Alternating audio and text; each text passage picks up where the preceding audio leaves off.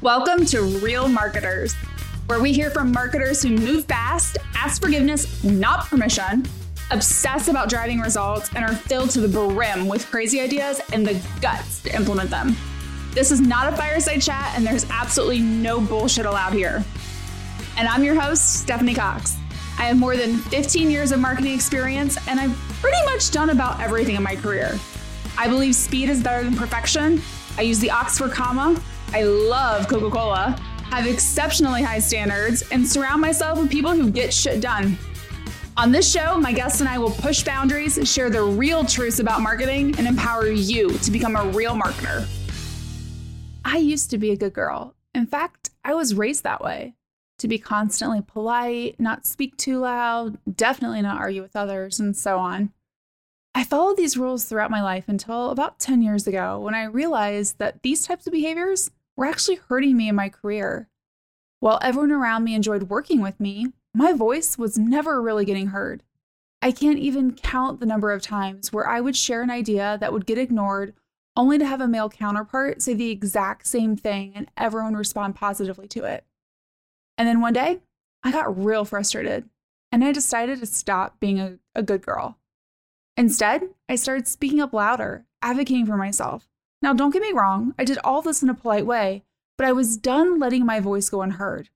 It's the same time when I stopped asking for permission about what I can do in my job and just started doing what I thought was best, regardless of whether or not it was technically in my area. And you know what happened? People started noticing, and no one told me to knock it off. And that's exactly what I'm talking about with today's guest.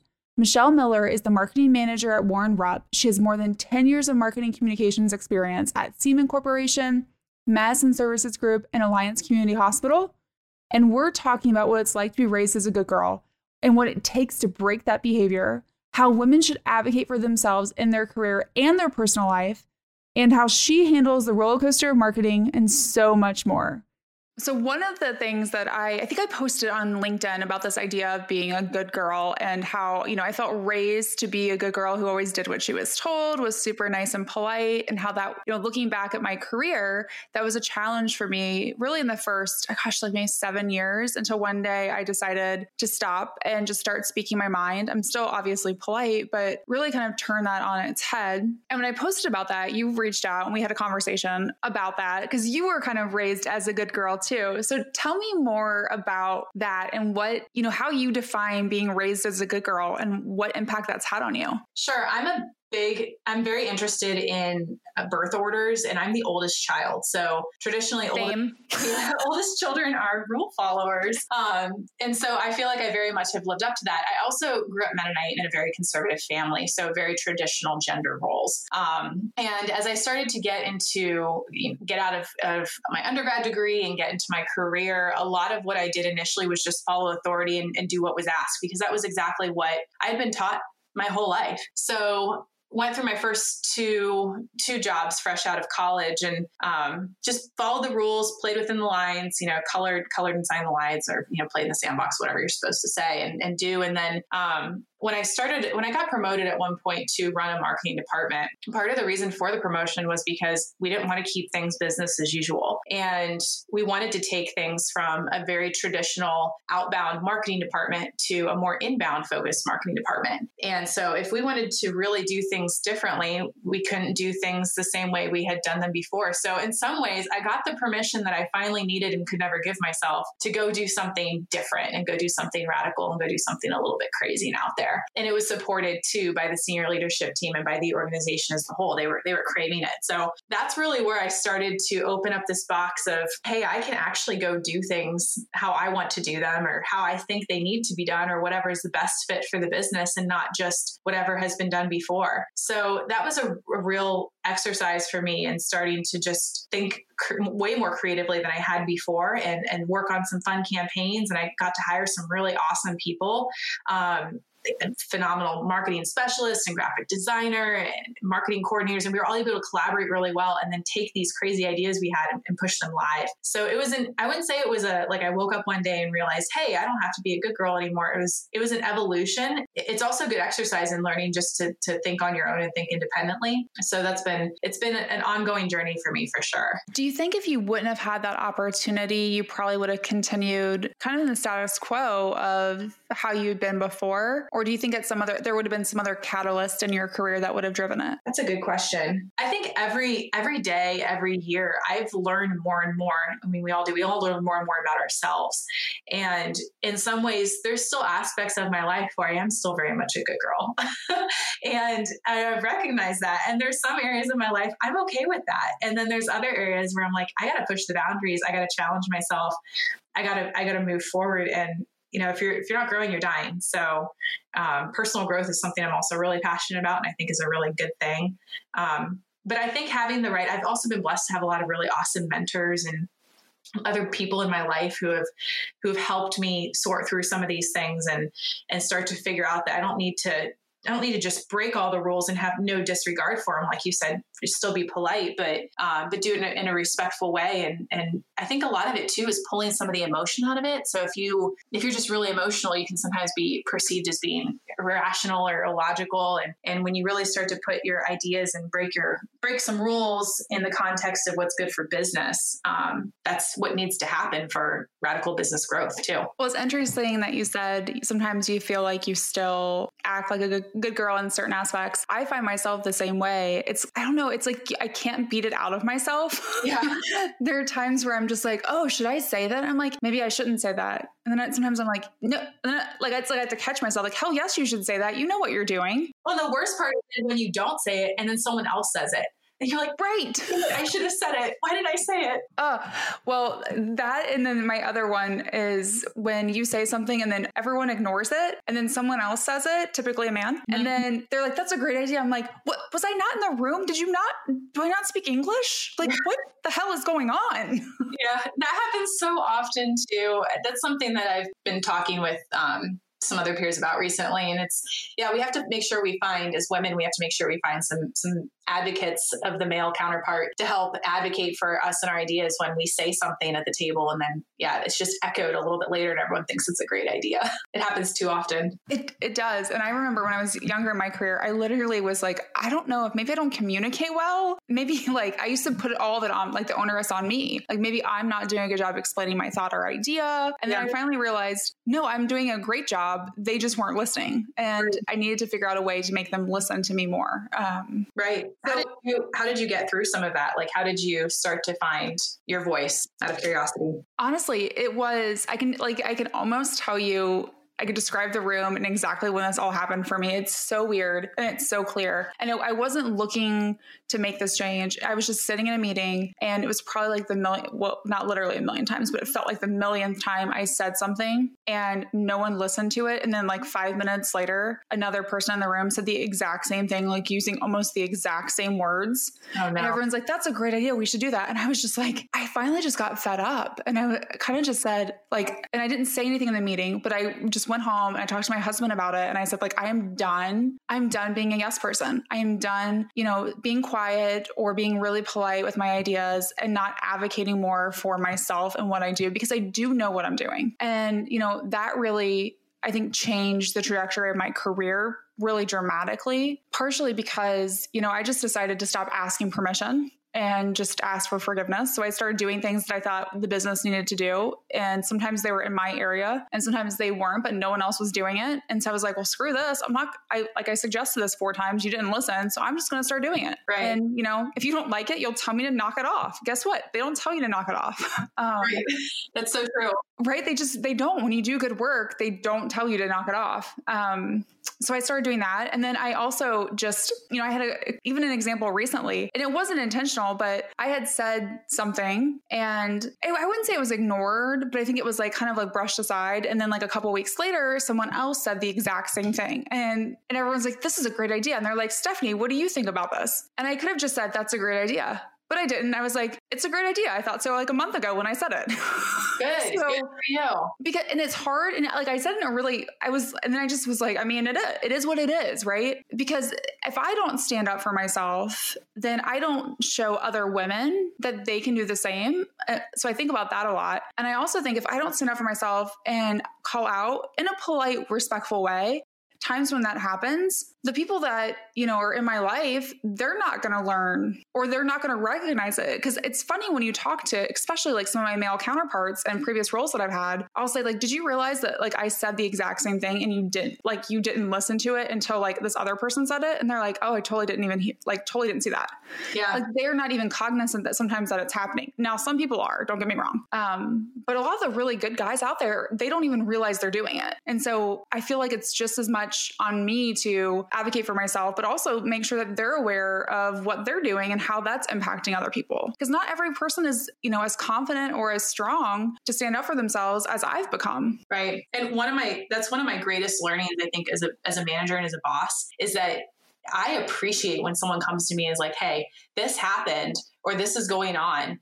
Um, are you aware of that? And most of the time, my answer is no, because if no one comes to me and tells me, I have no way of knowing, right? So I am really appreciative when people come to me and say, "Hey, like this happened. This is what's going on." And if the people like like you and I who don't, if we don't stand up for these things, it's just going to continue. And I became an, an, aunt for the second time this summer, um, but this time to a niece, to a little girl. And so now I can't help but think about, you know, what am I? What kind of world am I creating? I want to leave the world in a better place than when I found it, but what kind of world am I creating for her? And I don't want her to ever have to deal with some of these issues that I've dealt with, and also making making sure that I'm telling her too. I, I tell my nephew, you know, you're, you're smart and you're strong and you're you're talented and you're funny. Am I telling her the exact same things because she is, and so she's going to need to know that. It, it affects so many different aspects of your life, and and it's so i think it's just so important to just to be vocal about what's right and what's wrong and and standing up for that. Well we mentioned your niece. Um, i have a 14 year old daughter and she talks really like she's very soft spoken and what's i always tell her you need to speak louder. And she's like well i don't want to be yelling. I'm like it's not yelling but you have important things to say. Right like I want to hear them. Other people want to hear them. And, you know, she just by nature, you know, I think by nature, right? Some people are more soft spoken than others, but she's like, yeah, I don't, you know, she will say like, well, I don't know if, you know, it's not important what I have to say. It's a hundred percent is important. And I feel like there's this whole generation or generations, I guess, of women who have you know been soft spoken who haven't thought what they had to say was important. And i really like you said believe that it's on all of us to help lead the way for them and show them that their you know their voice does matter that they are just as talented as any other person in the world. They can accomplish anything they set their minds to as long as they have belief in themselves. And part of my job as her mom is to give her that belief and that confidence. Yeah. And they say your worldview shaped by age 12. So if you think about what you've seen and experienced by age 12 and how that's going to impact the rest of your life, I mean, it's, I think it's so important that we, that we focus on the next generation, especially like your daughter and, you know, age mm-hmm. 14, mm-hmm. she's finding her voice in the world. And um, so that way, when they do enter the workforce and once we do start to fix some of these gender gaps and gender roles and gender stereotypes that she does have her voice and it's heard. And she has just as good of head if not better head on her shoulders than um, than the male sitting next to her. So and she's got better ideas and maybe she has better leadership skills. And so i would hate for for her to miss out on those so when you think back to you know being raised as a good girl and having to overcome that what impact do you think overall it's had on your career like especially early on do you feel like it limited you and your potential do you feel like it was something that was holding you back looking back I didn't realize it. But yes, I mean, if you use the example of even just speaking up at the table to advocate for your own idea that you said five years ago, I may have just let that slide by. 10 years ago, absolutely, I would have. Um, today, I wouldn't. And I'd be more likely to just say, yeah, like you said, that's a great idea. Um, really glad I brought that up and mentioned it. Um, and it can happen internally, or sometimes it happens externally too. I work with a lot of outside vendors, and a lot of times it's like I'll give my recommendation, but then it's like, well, let's let's see what that vendor says, and then you know it's like vendor what the vendor says is gospel, and we need to follow that, or we're going to follow their plan. And I'm like, really glad I brought on that vendor because you're always supposed to bring on people that are you know smarter than yourself. So um, I mean, it, it can it can come from in different ways, not even just from your own team. It can, and it can be, it, I don't even think sometimes it's necessarily malicious. It's like, yeah, you know, we brought on this, this really smart or individual or, or consultant or vendor, and we need to listen to what and see what the recommendations are. But at the end of the day, I mean, we're all in our roles for a reason and we're all hired here for a reason. And so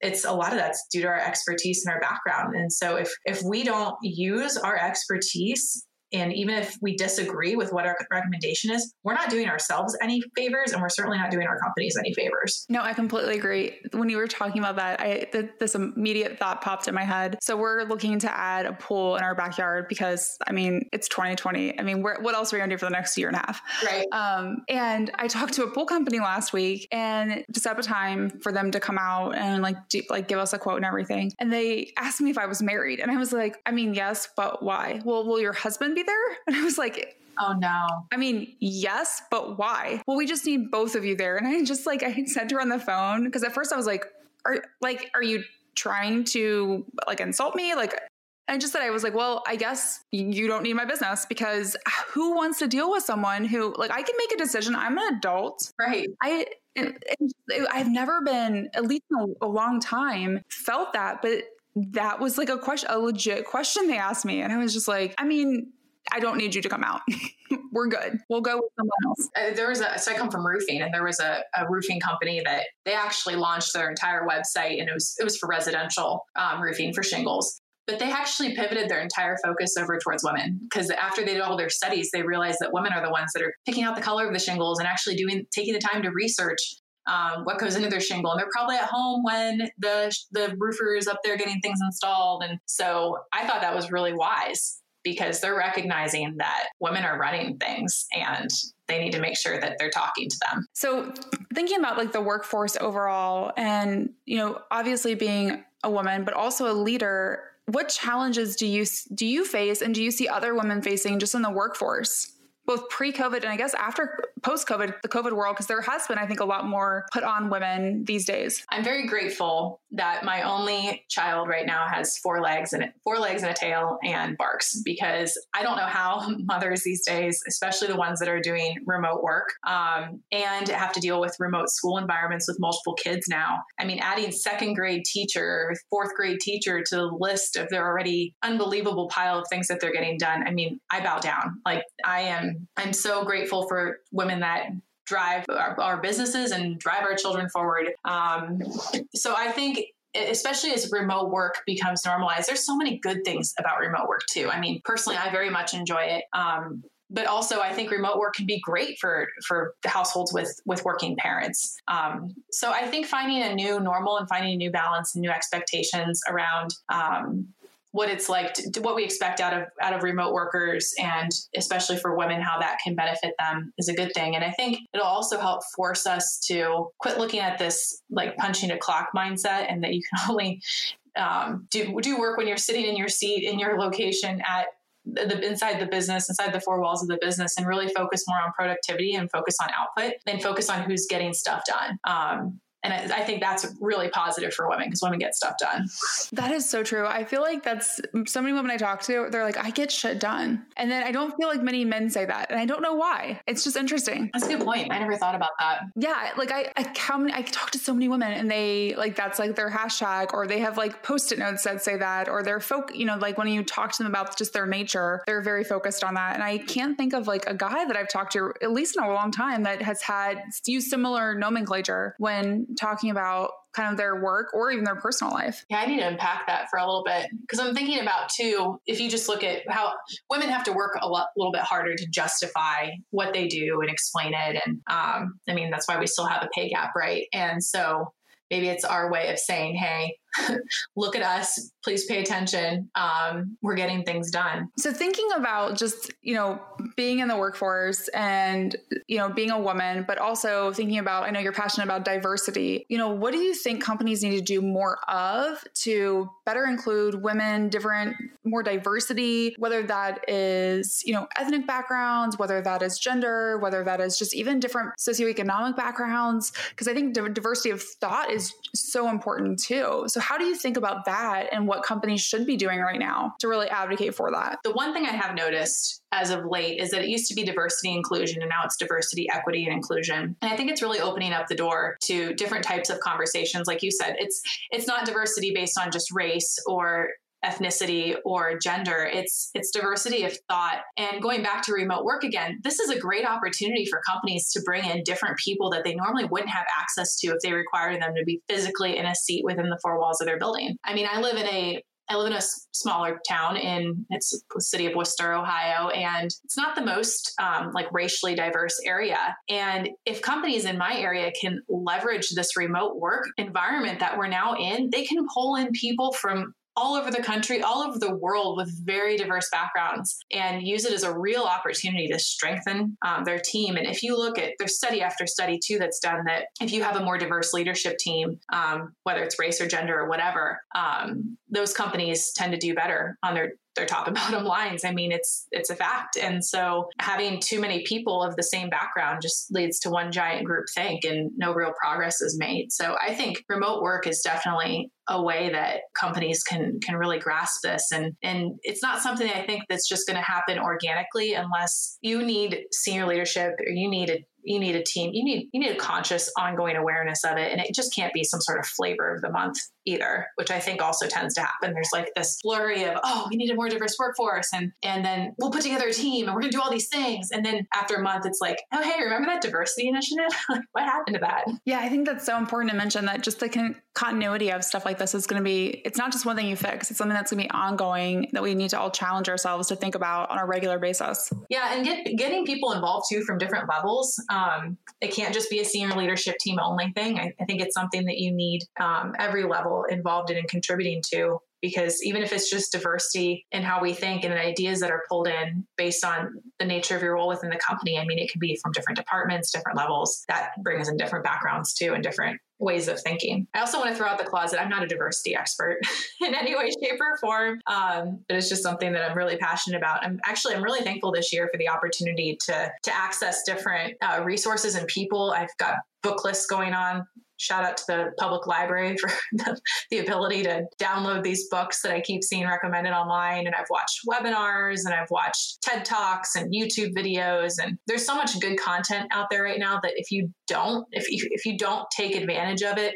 that's your loss. That's a really good point. I'm not a diversity expert either. I just think I'm an advocate for diversity and I'm constantly reading and you know making sure that I'm checking with people that have different backgrounds than me and getting their opinions on what would be helpful to them and in every situation as well. As a marketing leader and just as a marketer in general, I often think about this roller coaster that we're on where like one day you feel like you're completely like a kick ass and you're crushing it. And then like sometimes even later that day you're kind of like, do I even know what I'm doing? Like am I good at my job? Do I know my job? Do I understand the internet? Um, so many marketers face that, and I feel like no one really talks about it. And then we get, you know, you kind of like freak out and compare yourselves to all these other people who on social media clearly have it all together, which none of them really do. So how do you handle that? These like constant ups and downs as a marketer, especially as a leader. I mean, as marketers, we have. If you look at the number of platforms or technologies that we use every day, first of all, like I personally have a Mac, and then I have my iPhones, and then I have my tablets, and then I have my Windows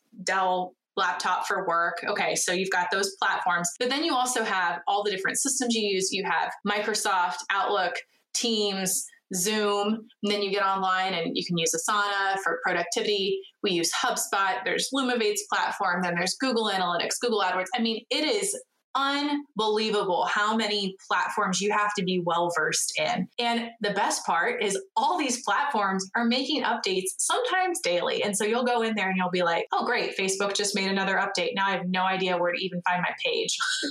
That's how I felt yesterday with Zoom. Like Zoom apparently, like, I don't know what they did. They did waiting rooms or passwords. And I'm sure they told me, but they didn't tell me yesterday or the day when they did it. So I like try all these meetings and I'm like, everyone's like, I need a password. What's the password? I don't know. I didn't create a password. Like, what the hell is going on? Yeah. So I feel you. Trust me. it happens all the time. Like, there's probably, I don't think I've had a week go by where I'm not like a little bit lost in a technology or, or program or something that's made some update. And then, and then since all these things fall underneath the marketing function, we're responsible for knowing and understanding these. So, my favorite answer to a question when someone asks me about like an intricacy within a program or, hey, can you run that or how's that performing is I'll get back to you or let me go look at that. Because the worst thing you can do is just like speak and know it all. And then you go in there and they're like, oh crap, they changed their algorithm again. Or, um, one of our senior leadership team members recently saw that Google was making a change to their algorithm and they asked me about it. And I was like, I don't know, let me get back to you.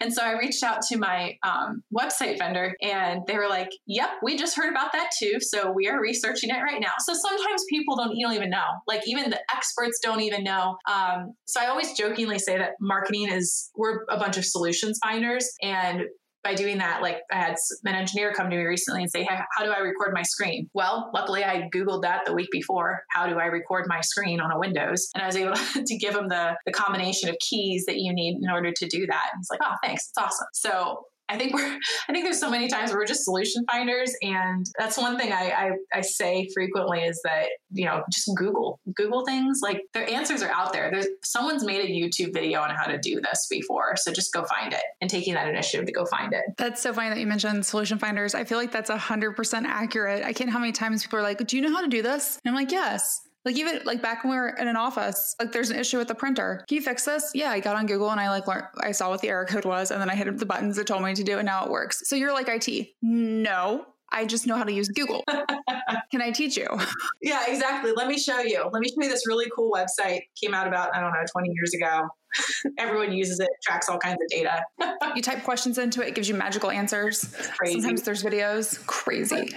Crazy um, so, thinking back uh, just across your career overall, what's one thing you wish you would have known sooner or realized sooner? I I wish I would have known sooner that it is actually there's strength in asking for help and there's strength in coming to your boss or presenting and saying that, hey, this is an idea I had. This is something that's really cool. This is something that's really good, but I'm going to need your help. I used to try to do everything myself. That's always been my, like, my shtick. Even growing up, I was always like, I want to do myself. Um, and there's so much power and collaboration. It was humbling to jump into the workforce and you try to do things yourself and it doesn't work. So I got my butt kicked pretty early on, fortunately. Um, and then once you go through grad school, like my grad school, I got my MBA from Case Western Reserve University in Cleveland. And a lot of their programs, all their classes are based on group work. So there's, and you know, you hear group work and you've grown, right? Like, oh, awful.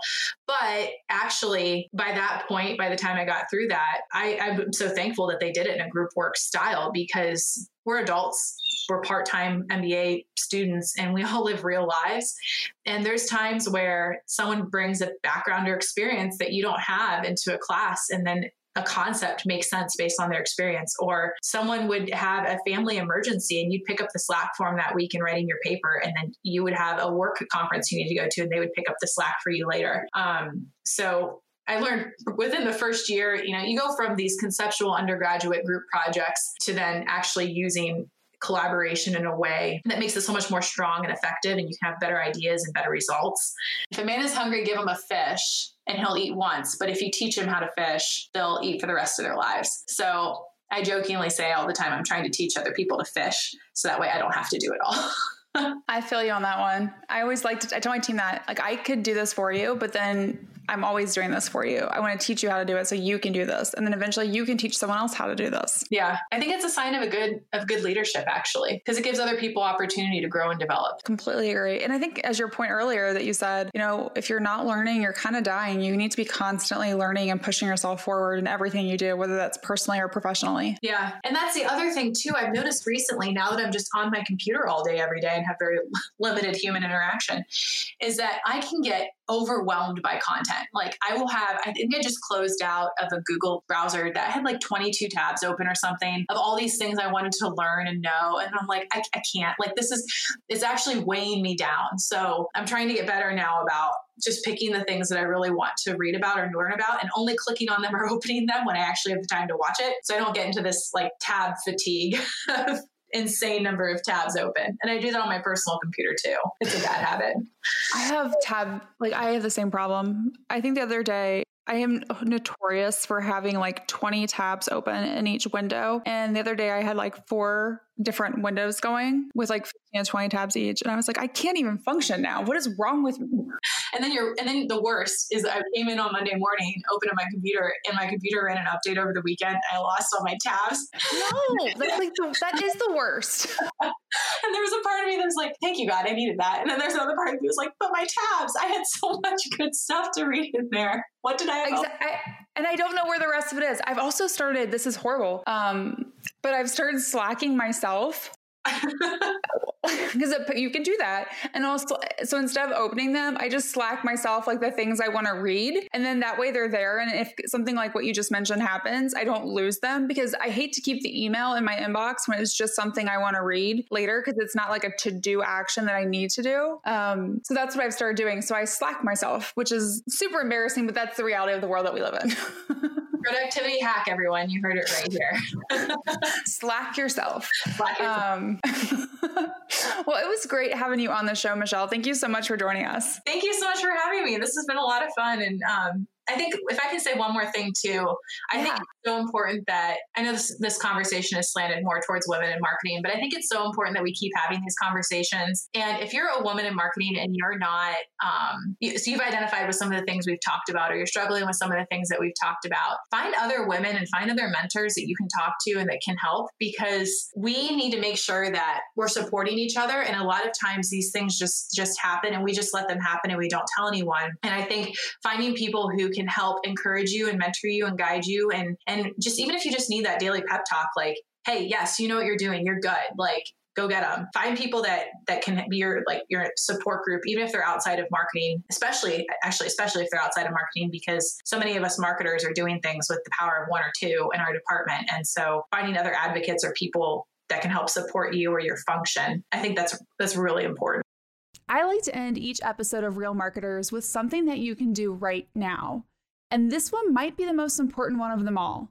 For all my women listeners out there, if you're not speaking up for yourself, then you need to start right now. And if you're already advocating for yourself, then you need to help other women find their voice.